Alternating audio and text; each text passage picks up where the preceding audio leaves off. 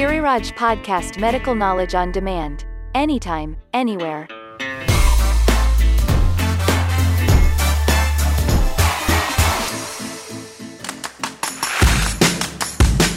The Power Research วิจัยเปลี่ยนชีวิต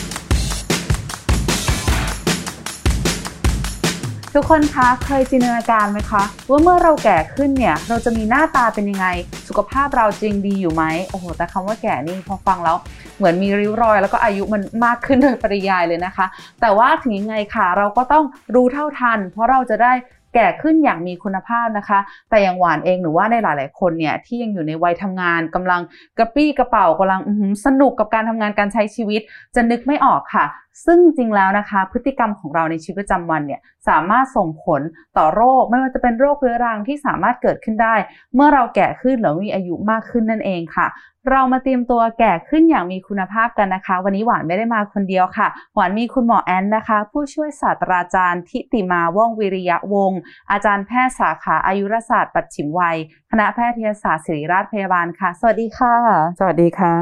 อาจารย์คะอย่างที่บอกค่ะหวานเองนะตอนนี้ก็กำลังอินกับการใช้ชีวิตการออกกำลังกายการทำงานปั่นจักรยานเล่นกีฬาอะไรเงี้ยค่ะยังไม่รู้เลยค่ะว่าพอเราอายุเยอะขึ้นเนี่ยมันจริงหรือเปล่าคะที่มันจะส่งผลให้หวานมีโรคต่างๆได้คือจะต้องบอกว่าเหตุก็เป็นสิ่งที่จะนำมาซึ่งผลใช่ไหมคะดังนั้นสิ่งที่เรากระทำอะไรใดๆในตอนนี้ก็แน่นอนว่าจะย่อมส่งผลถึงอนาคตอย่างแน่นอนค่ะหมายถึงถ้าหวานดูแลตัวเองไม่ดีตอนนี้อนาคตก็รู้เลยว่าจะมีโรคต่างๆตามมาใช่ไหมคะใช่มีโอกาสค่ะแต่ว่าเรายังมีช่วงเวลาที่เรายังสามารถปรับเปลี่ยนตัวเองได้คือเพราะว่าสิ่งที่สำคัญที่จะบ่งถึงสุขภาพในวัยสูงอายุอะค่ะคือช่วง mid life คำว่า mid life ก็คือช่วง40ปีถึงประมาณ60ปีค่ะเพราะฉะนั้นตอนนี้30ยังมีเวลาเตรียมตัวอีกค่ะแล้วโรคฮอตฮิตที่เขามักจะเป็นกันคืออะไรบ้างคะสำหรับในวัยสูงอายุใช่ไหมคะก็แน่นอนอันดับหนึ่งความดันโลหิตสูงสมมติว่าอายุเกิน60ปีนะคะเดินมา2คนคนหนึ่งเป็นโรคความดันโลหิตสูงหาง่ายได้ขนาดนั้นนะคะเจอบ่อยมากค่ะเจอบ่อยนะคะรองลงมาก็เป็นโรคติดต่อโรค NCD นะคะอย่างเช่นโรคเบาหวานโรคไขมันในเลือดสูงโรคพวกหลอดเลือดหัวใจอะไรต่างๆเหล่านี้ก็เจอมากขึ้นในปัจจุบันนี้ค่ะค่ะซึ่งโรคเหล่านั้นเนี่ยส่วนใหญ่เกิดจากพฤติกรรมการใช้ชีวิตหรือการกินไหมคะจริงๆแล้วต้องบอกก่อนว่าปัจจัยใดๆที่ทำให้คนเราเกิดโรคนะคะมันก็จะมีตั้งแต่พันธุกรรมเพศซึ่งสองสิ่งนี้ปรับเปลี่ยนไม่ได้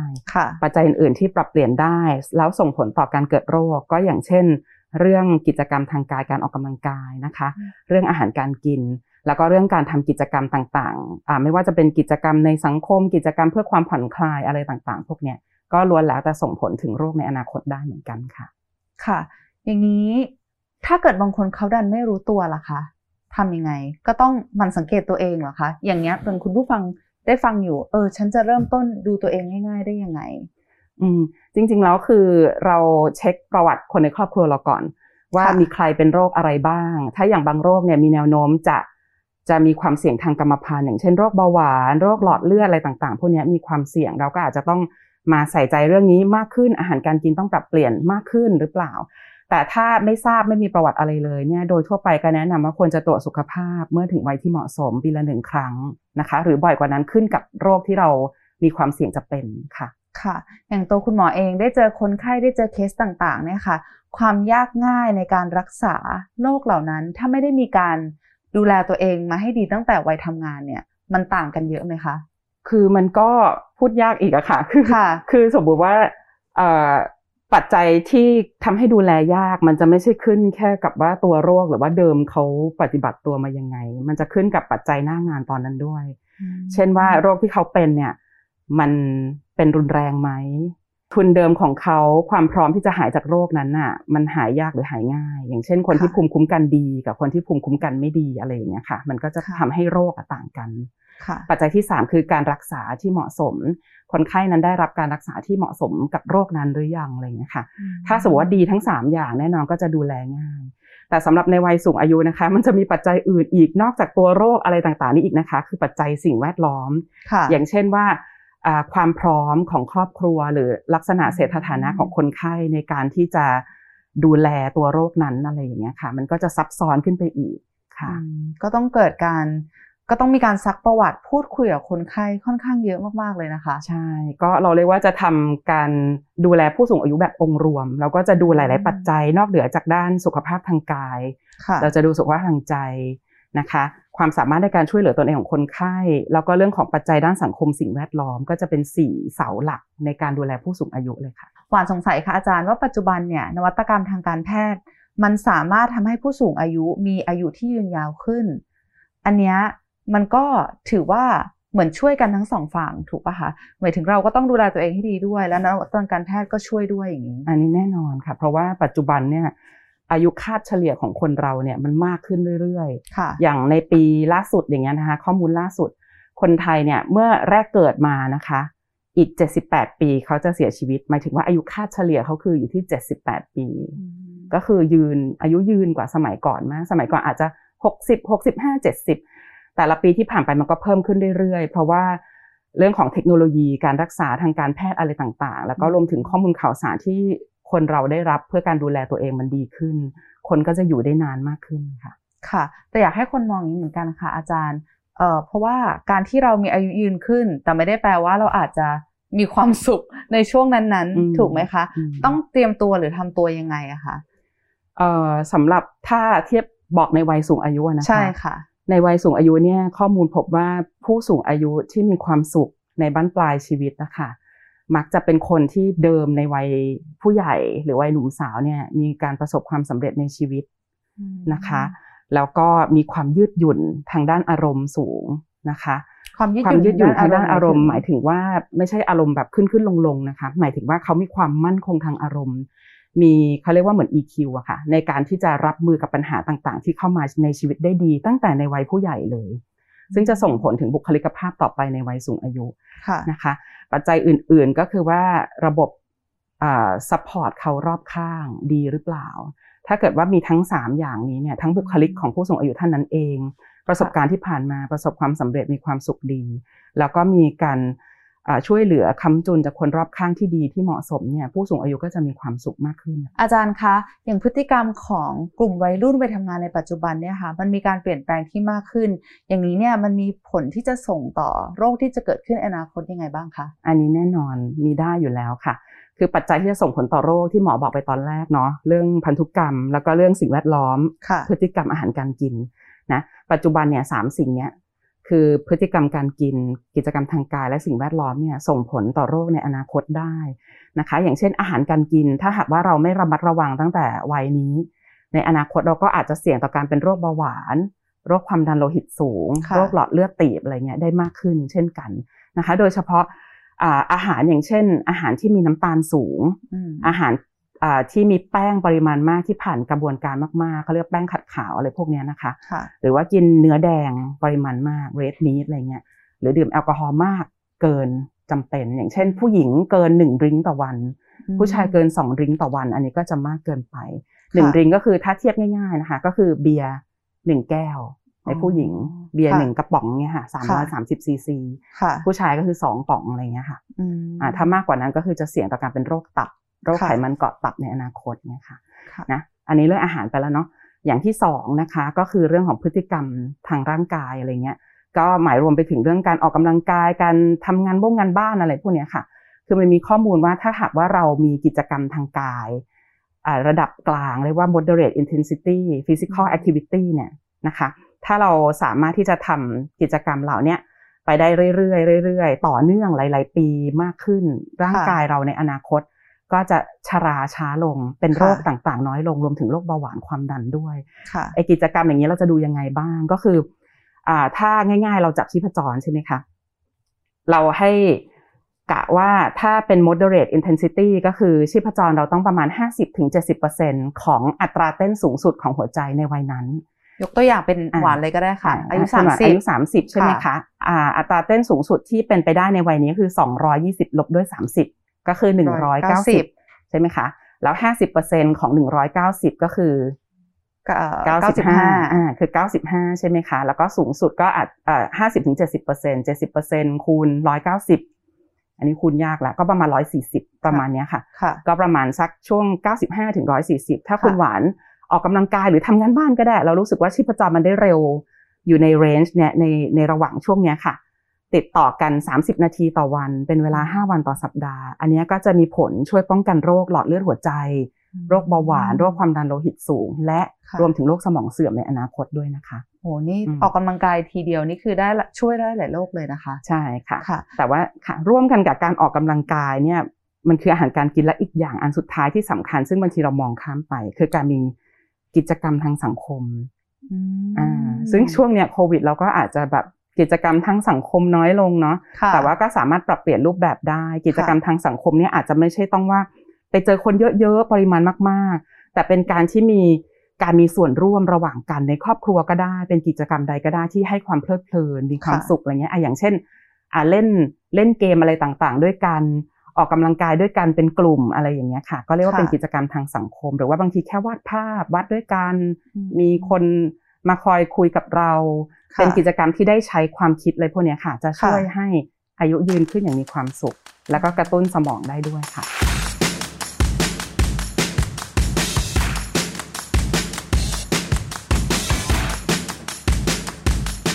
ถามแต่อีกอย่างค่ะที่หลายคนก็อาจจะมองข้ามเหมือนกันคือการนอนกับการพักผ่อนค่ะยิ่งช่วงนี้นี่บางคนคือดูหนังมาราธอนนะคะซีรีส์เรื่องหนึ่งนี่คือบางคนดู3วัน4วันอย่างเงี้ยค่ะมีผลไหมคะการนอนส่งผลกับสมองค่ะแล้วก็เรื่องของความดันโลหิตสูงด้วยค่ะถ้าสมมุติว่านอนหลับไม่ได้เป็นเวลานอนหลับไม่เพียงพอเนี่ยร่างกายก็จะฟื้นตัวซ่อมแซมตัวเองได้น้อยลงนะคะการอักเสบต่างๆในร่างกายเนี่ยเกิดขึ้นตลอดเวลาอยู่ละในช่วงการนอนเนี่ยร่างกายจะมีการซ่อมแซมการอักเสบต่างๆเหล่านั้นถ้าเกิดว่านอนไม่พอการอักเสบเยอะขึ้นก็จะเกิดโรคตามมาเช่นความดันโรคสมองเสื่อมโรคเบาหวานอะไรพวกนี้ค่ะโรคเบาหวานนี่ข้อมูลอาจจะไม่ชัดเจนนะแต่ว่าความดันกับโรคสมองเสื่อมเนี่ยมีข้อมูลที่สัมพันธ์กับเรื่องการนอนที่ไม่ค่อยดีถามแทนวัยทำงานเลยค่ะก็คือถ้าสมมติเราเกิดอดนอน3วันและอีก3วันเรานอนเต็มที่เลยแบบนี้เนี่ยมันทดแทนกันได้ไหม บางคนบอกโอ้ยเดี๋ยวไปนอนทดแทนเอามันได้ผลเหรอคะคือในวัยเด็กๆเนี่ยอาจจะยังได้มันถึงว่าเด็กก็คือ40ลงมาเหรอคะยังไม่เป็นมิดไลฟ์10 กว่า 20อะไรอย่างเงี้ยแต่ถ้า25อัพขึ้นไปร่างกายมันจะเริ่มแบบเป็นขาที่เสื่อมถอยลงละเราอาจจะทนไม่ค่อยไหวกับการอดนอนเหล่านี้ซึ่งจะส่งผลต่ออารมณ์ด้วยการกินอาหารด้วยอะไรอย่างเงี้ยค่ะคือถ้านอนไม่พอนอนไม่ดีเนี่ยเราจะหิวบ่อยเราจะอารมณ์ไม่ดีนะคะคือจะทำให้สุขภาพในอนาคตเนี่ยไม่ดีแน่นอนดังนั้นคือไม่ควรแบบอดหลับอดนอนติดกันหลายวันแล้วก็นอนไปอย่างเงี้ยคือแน่นอนว่านอนติดกันหลายวันเราตื่นมาเราจะสดชื่นอยู่ละเขาเรียกว่านอนทดแทนไอ้ที่ขาดไปอะค่ะแต่ว่าระยะยาวถ้าทำไปเรื่อยๆร่างกายเราก็จะมีปัญหาค่ะค่ะกับอีกอันนึงที่หลายคนก็เป็นค่ะในเรื่องนาฬิกาชีวิตที่เปลี่ยนไปเมื่อก่อนถ้าเกิดเรียนหนังสือหรือทำอะไรที่มันต้องตื่นเช้าเราก็จะนอนเร็วได้แล้วก็ตื่นเช้าแต่พอบางคนเนี่ยทำงานฟรีแลนซ์หรือทำงานที่ไม่ได้กำหนดระยะเวลาทำงานเนี่ยค่ะเปลี่ยนค่ะเป็นนอนตี 5ตื่นบ่าย 2 บ่าย 3แบบนี้มีผลไหมคะต่อการเกิดโรคร้ายแรงในอนาคตที่จริงมันก็มีเหมือนกันค่ะเพราะว่าร่างกายเรามีนาฬิกาเราเรียกว่านาฬิกาชีวภาพหรือ biological clockซึ่งมันจะมีการหลั่งสารต่างๆเป็นเวลาความดันของเราชีพจรของเราอุณหภูมิกายของเราจะมีการเปลี่ยนตามเวลาอยู่แล้วดังนั้นถ้าอะไรที่มันฝืนนาฬิกาธรรมชาติของเราเนี่ยมันจะทำให้ระบบต่างๆมันรวนไปได้ค่ะมีผลกับผู้หญิงไหมคะเช่นมีบุตรยากเกี่ยวไหมคะเรื่องมีบุตรยากนี่หมอไม่แน่ใจว่าการแบบนอนดึกตื่นสายมีหรือเปล่าแต่มันจะเกี่ยวข้องกับฮอร์โมนซึ่งตรงนี้เนี่ยอาจจะต้องดูข้อมูลเพิ่มเติมว่ามีหรือเปล่านะคะค่ะได้ค่ะเป็นประโยชน์มากๆเลยหลายคนก็อาจจะฟังดูแล้วเอ๊ะอันนี้ติ๊กถูกมีชั้นอันนี้ไม่มีชั้น หลายคนพยักหน้ามีชั้นด้วยนะคะทีนี้มาถามถึงอาชีพเมื่อกี้หวานยกตัวอย่างไปแบบอาชีพฟรีแลนซ์อะไรอย่างนี้นะคะแต่ว่าจริงแล้วก็มีอาชีพอื่นๆด้วยไหมคะที่พออาจารย์นึกถึงปุ๊บเนี่ยอาจจะเป็นแบบคนไข้ที่มาหาอาจารย์บ่อยๆเป็นโรคเนี้ยก็จะเป็นอาชีพเนี้ยมีไหมคะเผื่อคนฟังเนี่ยจะได้แบบอุ๊ยฉันประกอบอาชีพนี้อยู่ฉันต้องระมัดระวังตัวถ้าในวัยสูงอายุนะคะส่วนใหญ่จะเป็นโรคของความเสื่อมของกระดูกและข้อต่ออย่างเช่นคนที่ทำอาชีพแบบต้องใช้กำลังเยอะๆแบกหามเยอะๆนั่งย่อๆลุกๆอะไรอย่างเงี้ยค่ะเขาก็จะมีปัญหาเรื่องข้อเช่นข้อเสื่อมปวดหลังปวดกระดูกต้นคอมีกระดูกต้นคอเสื่อมกดทับเส้นประสาทชาแขนอ่อนแรงอะไรพวกเนี้ยอันนี้ก็จะสัมพันธ์กับการใช้ร่างกายที่หนักหักโหมมากแต่ว่าหมอเชื่อว่าในอนาคตนะคะ ด้วยพฤติกรรมของวัยเนี้ยโรคในอนาคตมันอาจจะไม่ใช่โรคข้อเสื่อมข้อแบบปวดหลังปวดเข่าอะไรละมันอาจจะกลายเป็นเรื่องของกระดูกต้นคอที่มากขึ้นใช่เรื่องออฟฟิศซินโดรมอะไรพวกนี้ค่ะซึ่งเราก้มเล่นโทรศัพท์เยอะตอนนี้ไม่มีอาการอะไรแต่ว่าในอนาคตกระดูกต้นคอเราก็จะเสื่อมลงแล้วก็ทำให้มีการปวดร้าวคอบ่าไหล่แล้วก็อารมณ์ก็จะไม่ดีไปด้วยอะไรเงี้ยแล้วก็ปวดแขนอ่อนแรงอะไรต่างๆได้อันนั้นพฤติกรรมปัจจุบันเนี่ยคนเราไม่ได้ทำงานเอาท์ดอร์มากเท่าไหร่เราจะทำงานลักษณะอาจจะอยู่ในออฟฟิศหรือว่าช่วง work from home อะไรเงี้ยก็จะมีลักษณะที่ว่านั่งนิ่งเยอะห่อไหลคอตกอะไรเงี้ยก็จะทำให้อาการพวกนี้มากขึ้นซึ่งส่งผลต่อกระดูกต้นคอได้ในอนาคตนะคะเป็นค่ะอาจารย์ตอนแรกแบบไม่ชินมีช่วงที่ต้องนั่งทำพวกสารานิพนธ์ปฏิวัติเรียนปริญญาโทด้วยตอนที่นั่งทำสารานิพนธ์นะคะสัก 2-3 วันติดๆกันรู้สึกแบบตื่นมาแล้วเหมือนหลังเป็นกระดานนะคะขยับไม่ได้เหมือนตกหมอนบวกหลังเกร็งอะไรสักอย่างอันนี้ก็คือเป็นออฟฟิศซินโดรมอย่างหนึ่งเลยใช่ไหมคะก็อาจจะกล้ามเนื้อเกร็งชั่วคราวแต่ออฟฟิศซินโดรมต้องมีความแบบเรื้อรังนิดนึงระยะเวลาประมาณเท่าไหร่คะเราถึงเรียกว่าเป็นออฟฟิศซินโดรมมันไม่มีตัวเลขที่ตัดชัดเจนนะคะเพียงแต่ว่ามันปวดอย่างเงี้ยนานแล้วเรื้อรังเจ็บอย่างเช่นเจ็บบ่าข้างเดิมจากการที่เราทำงานท่าเดิมๆแล้วก็ปวดเรื้อรังมาเรื่อยๆอะไรเงี้ยแต่ถ้าแบบ 2-3 วันนี้อาจจะไม่ใช่อาจจะเป็นแค่กล้ามเนื้ออักเสบชั่วคราวแล้วการที่เราจะป้องกันหรือรักษาด้วยตัวเองก่อนที่จะมาถึงมือคุณหมอเนี่ยทำได้ยังไงบ้างค่ะก็ต้องฝึกยืดเหยียดบ่อยๆอย่างเช่นสมมติว่าเรานั่งหน้าคอมบ่อยๆหนึ่งคือท่าที่เราจัดเนี่ยมันต้องมีความเหมาะสมคอเราต้องไม่แบบอย่างเงี้ยงอไหล่ห่ออะไรก็อาจจะนั่งเก้าอี้ยืดไหล่บ่อยๆทุก20นาทีหรือครึ่งชั่วโมงเราอาจจะต้องมายืดตรงบ่าของเราให้หลังเราตึงอย่างเงี้ยค่ะเงยหน้าหรือว่ากดคอเข้ามาให้มันเห็นเหนียงอะไรเงี้ยค่ะก็จะเป็นท่าที่ช่วยให้กระดูกสันหลังของเราเนี่ยกลับเข้ามาสู่ท่าปกติแล้วก็รวมถึงการออกกำลังกายก็ช่วยได้เหมือนกันโยคะอะไรพวกเนี้ยค่ะก็ช่วยลดปัญหาเรื่องออฟฟิศซินโดรมค่ะมีอาชีพหนึ่งแล้วก็เกี่ยวข้องกับตัวเองด้วยก็คือถ้าเกิดเป็นด้านเกี่ยวกับงานออนไลน์อย่างที่อาจารย์บอกว่าอยู่หน้าคอมพิวเตอร์ใช่ไหมคะแต่มันก็จะมีอาชีพอย่างครีเอทีฟนักเขียนคอลัมน์ออนไลน์หรืออะไรก็ตามที่ต้องทำงานหน้าไม่ใช่แค่ทำงานหน้าคอมพิวเตอร์แต่ว่าเหมือนชีวิตประจำวันกิจวัตรเขาก็จะอยู่แต่ในห้องแอร์สี่เหลี่ยมทำนอนกลับมาทำคือเหมือนวงจรชีวิตไม่ได้มีการแบบจัดสรรให้ได้มีกิจกรรมที่เป็นประโยชน์ต่อร่างกายเท่าไหร่อย่างเงี้ยค่ะอันเนี้ยเขาเสี่ยงเป็นโรคอะไรบ้างคะก็จะเสี่ยงกับโรคพวก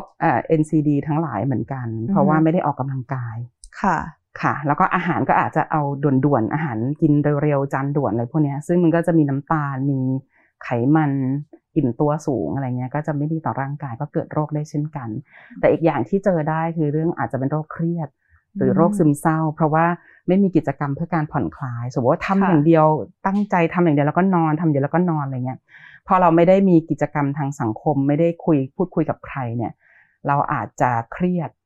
นำไปสู่โรคซึมเศร้าได้แต่ทั้งนี้มันก็ไม่ใช่ว่าทุกคนที่อาชีพนี้จะกลายเป็นโรคซึมเศร้าไม่ใช่อย่างนั้นมันก็ขึ้นกับปัจจัยแวดล้อมด้วยนะคะที่มันกระทบตอนนั้นเลยนะคะแต่โรคซึมเศร้าก็จากที่ตามข่าวออนไลน์ก็จะมีคนกล้าออกมายอมรับว่าเป็นเยอะขึ้นนะคะเพราะว่าจริงๆแล้วพอเหมือนมีคนโพสต์หรือแสดงความคิดเห็นว่าตัวเองเป็นเนี่ยมันก็จะมีเพื่อนหรือกลุ่มคนที่แบบเหมือนเราไม่ได้เจอกันเราก็จะไม่รู้หรอกว่าเขาเป็นโรคซึมเศร้าแต่พอเราเห็นเขากล้าแสดงออกกล้าโพสต์อะไรอย่างเงี้ยเราก็จะให้เข้าไปให้กำลังใจซัพพอร์ตเขาแบบนี้ก็ถือว่าเป็นเรื่องที่ดีถูกไหมคะเป็นเรื่องที่ดีที่ทราบว่าตนเองเป็นอะไรแล้วก็มีคนรอบข้างที่พร้อมที่จะช่วยเหลือที่จะรับฟังเขานี่เป็นเรื่องที่ดีในสังคมปัจจุบันค่ะซึมเศร้านี่เลเวลไหนถึงขนาดจะต้องเจอคุณหมอค่ะจริงๆเป็นนิดเดียวก็ควรจะเจอหมอละเพราะว่ามันต้องประเมินก่อนเราไม่รู้หรอกว่าเขาบอกเขาเป็นนิดเดียวแต่จริงๆถ้าหมอประเมินแล้วอาจจะเป็นมากก็ได้อย่างนั้นคือไม่ว่ายังไงก็ควรที่จะถ้ารู้ตัวก็ควรจะรีบพบแพทย์เพื่อที่จะประเมินแล้วก็ทำการรักษาอย่างถูกต้องค่ะเขาจะคิดไหมคะว่าเอ้ยเดี๋ยวจะกลายเป็นเหมือนเราได้ยินแบบบางครั้งเด็กๆจะแบบอุ้ยต้องไปหาหมอโรคจิตอันนี้ก็คือต้องแบบปรึกษาจิตแพทย์ถูกไหมคะจริงเราควรจะเปลี่ยนเขาเรียกว่าอะไรเปลี่ยน mindset ของการมองก็เหมือนเราเป็นหวัดเหมือนเราเป็นไข้เหมือนเราเป็นความดันเป็นเบาหวานเนี่ยค่ะโรคซึมเศร้าก็เป็นโรคอย่างหนึ่งเหมือนกันเราก็ไม่ควรไปทำสร้างตราอะไรเหล่านั้นให้กับคนไข้ที่ต้องการรักษาโรคซึมเศร้านะคะตอนนี้ก็ฝากไว้อีกอย่างนึงค่ะได้ค่ะมาถามถึงอีกกลุ่มหนึ่งอย่างที่บอกว่าอนาคตเขาจะมีแนวโน้มเจ็บข้อปวดเข่าก็คือกลุ่มใช้แรงงานใช่ไหมคะใช่ค่ะแต่กลุ่มใช้แรงงานเนี่ย จะปรับเปลี่ยนชีวิตเขามันน่าจะยากนะคะเพราะเขาต้องออกแรงอาจจะต้องปรับเปลี่ยนโพสเจอร์ท่าทางในการทำงานอย่างเช่นว่าอย่างเช่นต้องแบกของอะไรอย่างเงี้ยตอนหนุ่มๆสาวๆก็ไม่รู้สึกอะไรก็ก้มหลังโค้งลงไปเลยแล้วก็หยิบยกขึ้นมาอย่างเงี้ยมันก็จะทำให้กระดูกสันหลังเรารับแรงโดยที่มากเกินไปที่มันจะรับไหวอาจจะต้องถ่ายแรงมาที่ข้อใหญ่ๆข้อสะโพกข้ออื่นมากขึ้นเช่นให้หลังตรงเข้าไว้แล้วก็เหมือนลักษณะนั่งยองๆลงไปแล้วก็ยกแล้วก็หลังตรงยกขึ้นมาอะไรเงี้ยหรือปัจจุบันถ้ามีเทคโนโลยีเราก็ใช้อุปกรณ์ทุ่นแรงหรือว่าใช้ตัวที่มันซัพพอร์ตหลังช่วงที่ยกอะไรอย่างเงี้ยก็จะช่วยบรรเทาโรคเหล่านั้นได้แต่อีกอย่างที่ทำให้ข้อเสื่อมนะคะถ้าข้อเข่าเสื่อมเจอบ่อยก็คือการที่มีน้ำหนักเกินก็จะข้อเสื่อมได้ง่ายขึ้นถ้าเราจะป้องกันตั้งแต่วัยนี้ก็คือลดน้ำหนักควบคุมน้ำหนักอย่างที่สองคือออกกำลังกายให้กล้ามเนื้อต้นขาเราแข็งแรงมากพอที่ข้อเราจะไม่ไปสีกันอะไรอย่างเงี้ยค่ะ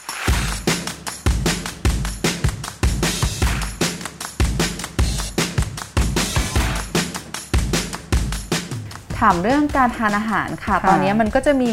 คำจำกัดความการทานหรือว่าเทรนด์การทานที่เยอะมากอย่างฮิตตอนนี้เลยเนี่ยหวานได้ยินการทานแบบ keto diet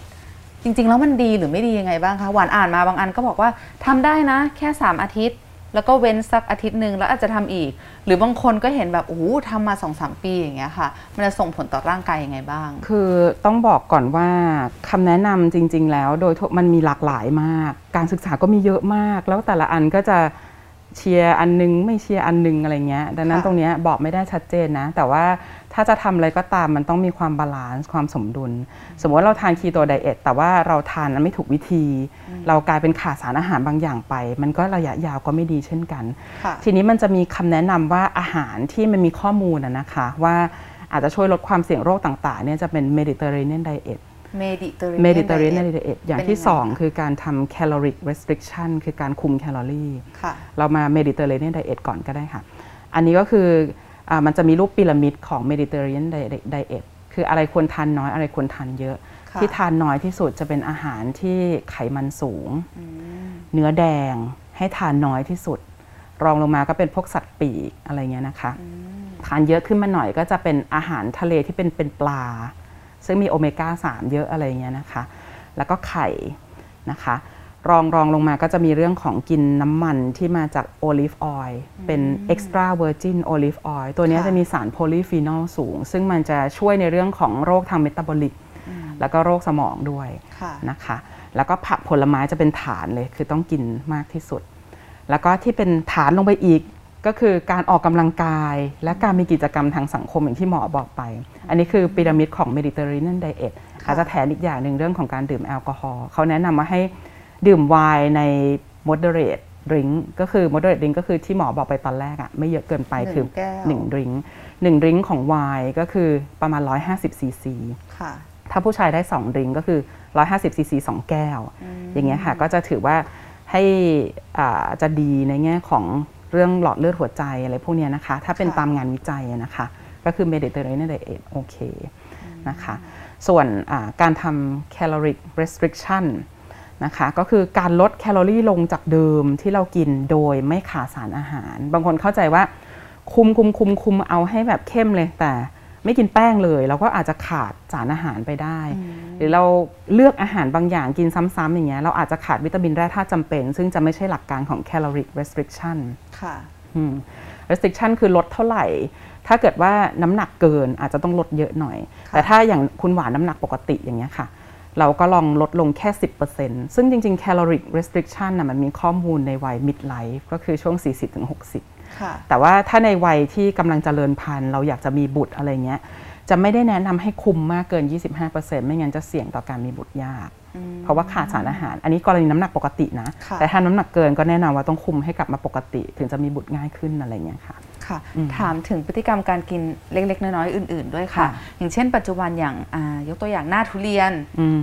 ไม่กินข้าวมื้อนี้กินแต่ทุเรียนมันได้ไหมคะคือได้ยินมาว่าบางครั้งมันก็เหมือนเป็นการสาดน้ำตาลหรือว่าความหวานเนี่ยเข้าสู่กระแสเลือดก็จะมีผลต่ออินซูลินหมอต้องบอกก่อนว่ากินอะไรซ้ำๆอย่างเดิมไม่ดีเพราะเราจะกินไม่ครบ5 หมู่วิตามินและธาตุเราจะไม่ครบดังนั้นถ้าจะกินอะไรกินแต่พอเหมาะไม่มากเกินไป ไม่น้อยเกินไปหรือว่าอดไปเลยไม่กินเลยชาตินี้อะไรเงี้ยก็อาจจะไม่ได้นะอย่างทุเรียนอย่างเงี้ยมันก็อาจจะมีสารบางอย่างที่มากเกินไปอย่างเช่นโพแทสเซียมฟอสฟอรัสเนี่ยก็จะไม่เหมาะกับคนไข้โรคไตน้ำตาลสูงมากก็จะไม่เหมาะกับคนไข้เบาหวานหรือคนที่กำลังคุมน้ำหนักอะไรเงี้ยค่ะถ้าอยากจะทานไม่ได้ห้ามนะทานได้ถ้ามีโรคต่างๆอาจจะทานเม็ดนึงอะไรอย่างเงี้ยแล้วก็ไม่ใช่เม็ดนึงทุกชั่วโมงอะไรเงี้ยอันนั้นก็จะเยอะเกินไป24ชั่วโมงก็คือทานทั้งวันเลยค่ะค่ะก็มีคนไข้ที่แบบเขาทานทุเรียนมากจนแบบเกลือแร่สูงมากมาโรงพยาบาลคืออันตราย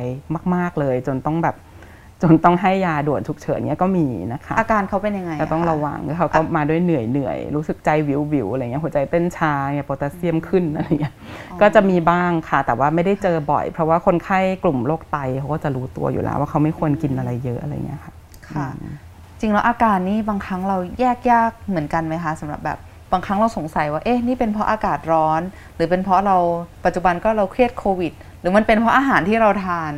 มันจะมีจุดวัดด้วยไหมคะรู้สึกวิวอะไรเงี้ยเหรอคะใช่ค่ะก็จับชีพจรก่อนถ้าสมมติว่าเป็นบอกว่าเป็นอาการทางหัวใจอะไรอย่างเงี้ยค่ะถ้ารู้สึกใจวิวจับชีพจรก่อนเลยวิธีจับก็ดูที่ข้อมือ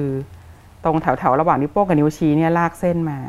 ระหว่างกระดูกแข็งๆกับเอ็นเนี่ยมันก็จะมีร่องอยู่ก็เอานิ้วชี้กับนิ้วกลางจิกลงไปนี่คือชีพจรเราก็จะเต้นตุ๊บๆตรงนี้นะคะแล้วก็จับดูว่าไอ้วิวที่ว่าเนี่ยมันช้าหรือมันเร็วหรือว่ามันผิดจังหวะหรือเปล่าถ้ามันผิดปกติอย่างเช่นชีพจรต่ำมากๆต่ำกว่า50 40อะไรเงี้ยอันนั้นผิดปกติแน่ต้องมาโรงพยาบาลแต่ถ้าอยู่ในช่วง60ถึง100ขณะที่เรานั่งพักเนี่ยไม่เป็นไรหรือว่าบางทีเร็วจนเฮ้ยจับไม่ทันเลยอะไรเงี้ยอันนั้นก็ต้องมาโรงพยาบาลใช่ชีพจรผิดปกติหรือว่ามันเต้นไม่เป็นจังหวะ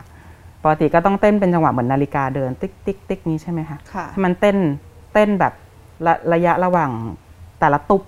มันห่างไม่เท่ากันเนี่ยอันนี้ก็ต้องมาตรวจดูเราว่าหัวใจเป็นอะไรหรือเปล่าเนี่ยค่ะค่ะไหนๆก็มาเรื่องอาหารซะขนาดนี้เขาถามอีกอย่างหนึ่งที่เป็นเทรนด์ฮิตมากก็คือ IF intermittent fasting ใช่ไหมคะการหยุดกินเป็นบางช่วงเวลาแล้วก็กินบางช่วงเวลาอันนี้เนี่ยหวานทราบมาอย่างตัวหวานเองเนี่ยเป็นโรคกระเพาะคือถ้าทำปุ๊บเนี่ยจะมาเลยต้องกินยาโรคกระเพาะก็เลยรู้สึกว่าใช้ชีวิตลำบากไปแล้วก็ทรมานไปแต่สำหรับคนที่ไม่ได้เป็นโรคกระเพาะเนี่ยการทำ IF เนี่ยค่ะมันโอเคไหมต้องมีระยะเวลาหรือเปล่าหรือจริงๆก็ทำได้ทุกวันตลอดชีวิต IF เนี่ยก็มีข้อมูลจริงๆ IF เนี่ยถ้าบวกกับ caloric restriction จะดีมากคือมันจะช่วยให้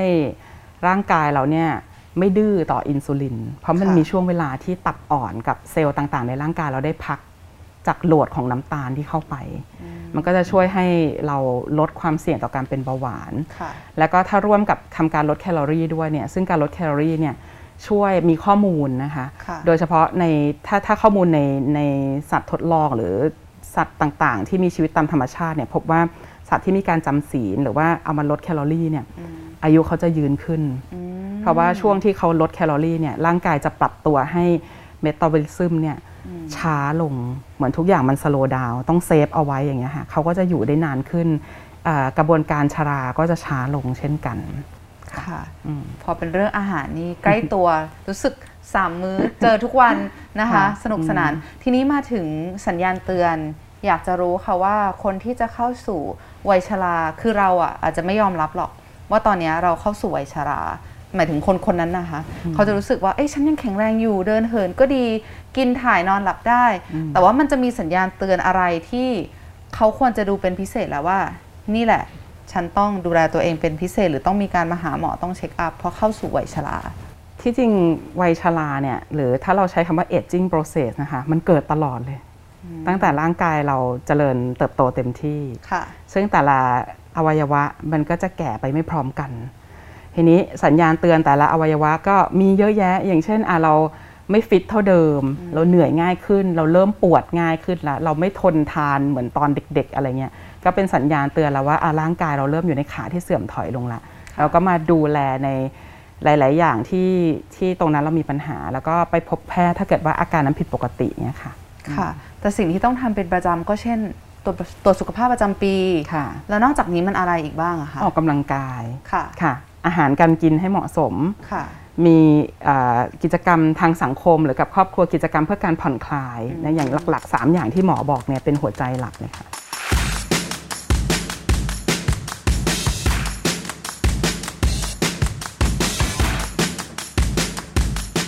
แล้วจากประสบการณ์อาจารย์ที่ได้มีการตรวจสุขภาพของผู้สูงอายุมาหวานคิดว่าก็คือหลายร้อยเป็นพันเคสนี้แล้วนะคะใช่ค่ะโรคหรือสิ่งที่อาจารย์เห็นโดดเด่นขึ้นมาเนี่ยโดยเฉพาะอย่างยิ่งในยุคปัจจุบันเนี่ยมันคือโรคอะไรแล้วก็เกิดขึ้นได้ไงจากการซักประวัติของคนไข้อะค่ะถ้าของผู้สูงอายุนะคะโรคที่จะมาพบหมอสูงอายุได้บ่อยๆก็ยังจะมีโรคซึมเศร้าโรคสมองเสื่อมนะคะแล้วก็โรคที่มีหลายๆอย่างอะแล้วใช้ยาเยอะๆอะไรเงี้ยเขาก็จะอยากรวบยอดมาหาหมอคนเดียวฉันไปหาหมอมาแล้ว8คนอะไรเงี้ยมี8โรคเขาก็อยากจะรวมมาอยู่ที่เดียวอะไรเงี้ยก็จะเป็นลักษณะนี้นะคะถ้าพูดถึงว่าโรคซึมเศร้าในผู้สูงอายุเนี่ยปัจจุบันก็อาจจะมีมากขึ้นเพราะว่าลักษณะสังคมอะไรเงี้ยมันเปลี่ยนแปลงไปทำให้เขาเหงาขึ้นเนี่ยค่ะแล้วเราจะดูได้ยังไงล่ะคะเพราะเราไม่ได้ไปอยู่ที่บ้านกับเขานี่ค่ะเราก็ใช้เทคโนโลยีให้เหมาะสมนะซูมอย่างเช่นซูมถ้าเขาใช้เป็นนะถ้าเกิดว่าเขาใช้ไม่เป็นเราอาจจดหมายไปหาโทรศัพท์ไปหาก็ได้คือเราต้องปรับเข้าหากันทั้งคู่เราจะไม่แบบว่าถ้าเขาก็ปรับสิอะไรเงี้ยเดี๋ยวนี้มีเทคโนโลยีทำไมไม่ปรับล่ะอะไรเงี้ยเราก็ต้องเป็นฝ่ายที่ปรับจูนเข้าหาเขาเพราะว่าธรรมชาติผู้สูงอายุนะคะเขาจะปรับตัวยากอันนี้เป็นธรรมชาติทุกคนเป็นแน่นอนนะคะปรับตัวยากแต่ไม่ใช่ปรับตัวไม่ได้เราต้องให้เวลาเขาเรียนรู้สิ่งใหม่ๆมากขึ้นอะไรเงี้ยนะแล้วก็อีกอย่างคือเรื่องของเมื่อกี้บอกใช้เทคโนโลยีละอย่างที่2เพื่อป้องกันเรื่องซึมเศร้าคือปัญหาการสื่อสารปัจจุบันนี้ทุกอย่างมันได้ดั่งใจใช่ไหมคะมันไวไปหมดอย่างเงี้ยบางทีเราก็เลยไวตามไปด้วยเราอาจจะ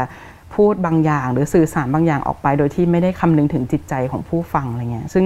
ผู้สูงอายุเนี่ยเขาจะเวลาเขาอายุเยอะขึ้นเขาจะมีการตกผลึกทางความคิดและทางอารมณ์ดังนั้นเขาอาจจะไม่ค่อยแสดงออกอย่างที่เขารู้สึกไม่เหมือนวัยรุ่นคิดอะไรพูดเลยตรงๆคนสูงอายุอาจจะไม่ใช่อย่างนั้นค่ะเขาอาจจะแต่เขาจะเก็บไว้อีกเนี่ยเราก็ต้องสังเกตอีกว่ายังไงก็หลักๆคือต้องถนอมน้ำใจซึ่งกันและกันค่ะอย่างนั้นถ้าอาจารย์แนะนำลูกหลานล่ะคะที่มีผู้ปกครองหรือว่าปู่ย่าตายายที่ก็อยู่ในวัยสูงอายุแล้วอ่ะมันมีข้อแนะนำอะไรง่ายๆที่เขาสามารถ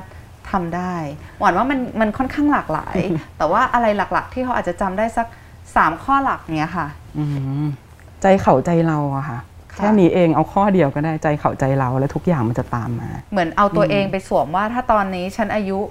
70ฉันจะอยากได้อะไรประมาณนี้ด้วยไหมคะค่ะประมาณนั้นคือมองผ่านดวงตาของเขาอ่ะใจเขาใจเราคำเดียวเลยค่ะเพราะว่าอันนี้แก้ปัญหาได้คือบางทีอ่ะลูกหลานหวังดีกับผู้สูงอายุมากนะคะเพราะว่าเขารักนี่แหละแต่ว่าลืมมองไปว่าที่เราเคี่ยวเข็นเขาอ่ะเขามีความสุขหรือเปล่าอย่างเช่นลูกหลานได้ข้อมูลมาว่าต้องฝึกอย่างนี้นะฝึกสมมติเล่นซูโดคุอะไรเงี้ยต้องเล่นอย่างนี้นะเขาบอกว่าจะได้ไม่เป็นโรคสมองเสื่อมก็ไปเคี่ยวเข็นไปบอกแม่ต้องเล่นสิแม่ทำอย่างนี้สิหนูอุตส่าห์ไปซื้อมาไปจัดมาละปรากฏคนไข้ไม่ชอบผู้สูงอายุท่านไม่ชอบท่านก็ไม่มีความสุขกลายเป็นทะเลาะกันเปล่าๆหรือว่าบางอย่างเราเข้มกับเขามากเกินไปเช่นแม่พ่อแล้วกันเป็นความดันเบาหวานหัวใจไขมันโรคหลอดเลือดสมองเป็นเยอะแยะเลยลูกก็เข้มงวดมากบอกว่าห้ามกินอันนั้นห้ามกินอันนี้ห้ามไปหมดเลยแต่ไม่บอกว่าเขากินอะไรได้เงี้ยความสุขในชีวิตของคนเรามันก็มีไม่กี่อย่างกินอิ่มนอนหลับ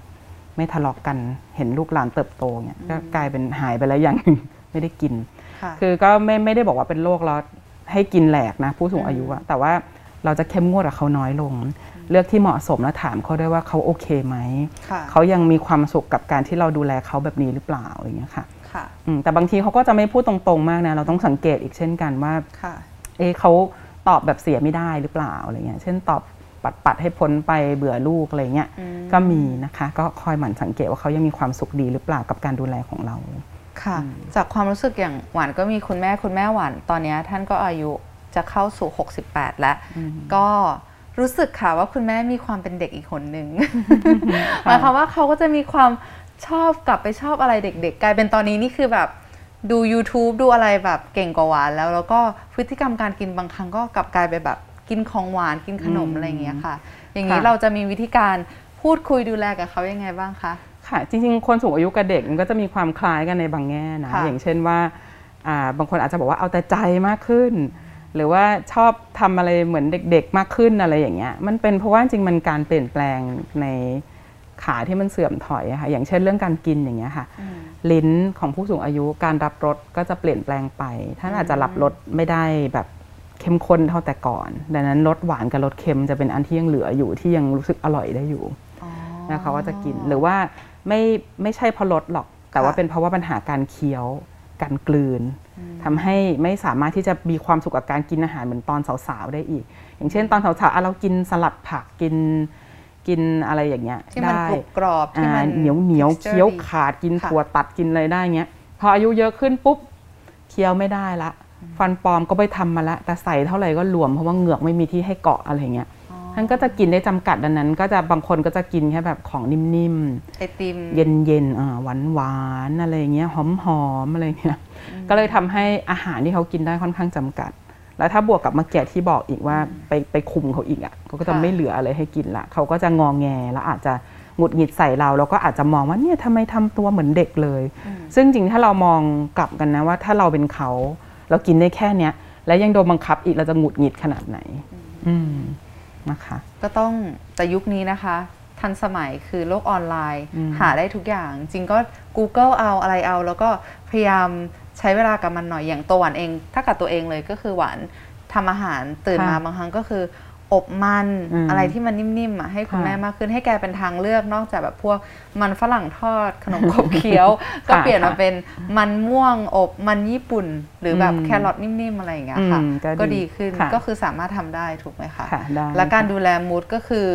ยังไงคะแบบถ้าเขาพูดอะไรมาเราก็นับ1 ถึง 10หรือเปล่าคะเราก็ต้องใจเย็นๆเหมือนกันนะแบบบางทีเขาพูดอย่างหนึ่งเขาไม่ได้จะสื่อสารแบบนั้นนะเขาอาจจะกำลังส่งสารอะไรบางอย่างถึงเราเช่นเขาอาจจะซึมเศร้าก็ได้ก็แสดงออกเป็นเหวี่ยงเป็นอารมณ์ไม่ดีหรือว่าเออะก็ตัดพ้อต่อว่านิดนึงก็ตัดพ้อต่อว่าประชดประชันอะไรเงี้ยเราก็ต้องมองเข้าไปให้เห็นที่แก่นข้างในว่าทำไมเขาถึงพูดเช่นนั้นบางทีเราอย่าไปใส่ใจกับคำที่มันพูดมาเป็นคำๆอ่ะเราจะต้องดูหัวใจของการสื่อสารว่ามันคืออะไรก็มีประโยชน์มากใครที่มีผู้สูงอายุก็เอาคำแนะนำของอาจารย์แอนไปใช้ได้เลยนะคะวันนี้นะคะก็ถือว่าได้ข้อมูลที่ดีมากๆเลยค่ะหลายข้อมูลก็เป็นการได้ยินครั้งแรกค่ะอาจารย์ดีเลยสามารถใช้กับตัวเองแล้วก็คุณแม่นะคะหรือว่าคนที่เรารักได้ค่ะจะเห็นได้ว่าโรคร้ายแรงที่น่ากลัวในอนาคตนะคะถ้าเกิดเรามีการดูแลตัวเองดีตั้งแต่ปัจจุบันเนี่ยมันก็จะทำให้โรคนั้นอาจจะไม่เกิดขึ้นหรือถ้าเกิดขึ้นเนี่ยก็จะบรรเทาให้ความรุนแรงมันน้อยลงได้ค่ะอย่างนี้ต้องขอบคุณอาจารย์แอนมากนะคะยินดีค่ะสวัสดีค่ะสวัสดีค่ะ The Power Research วิจัยเปลี่ยนชีวิต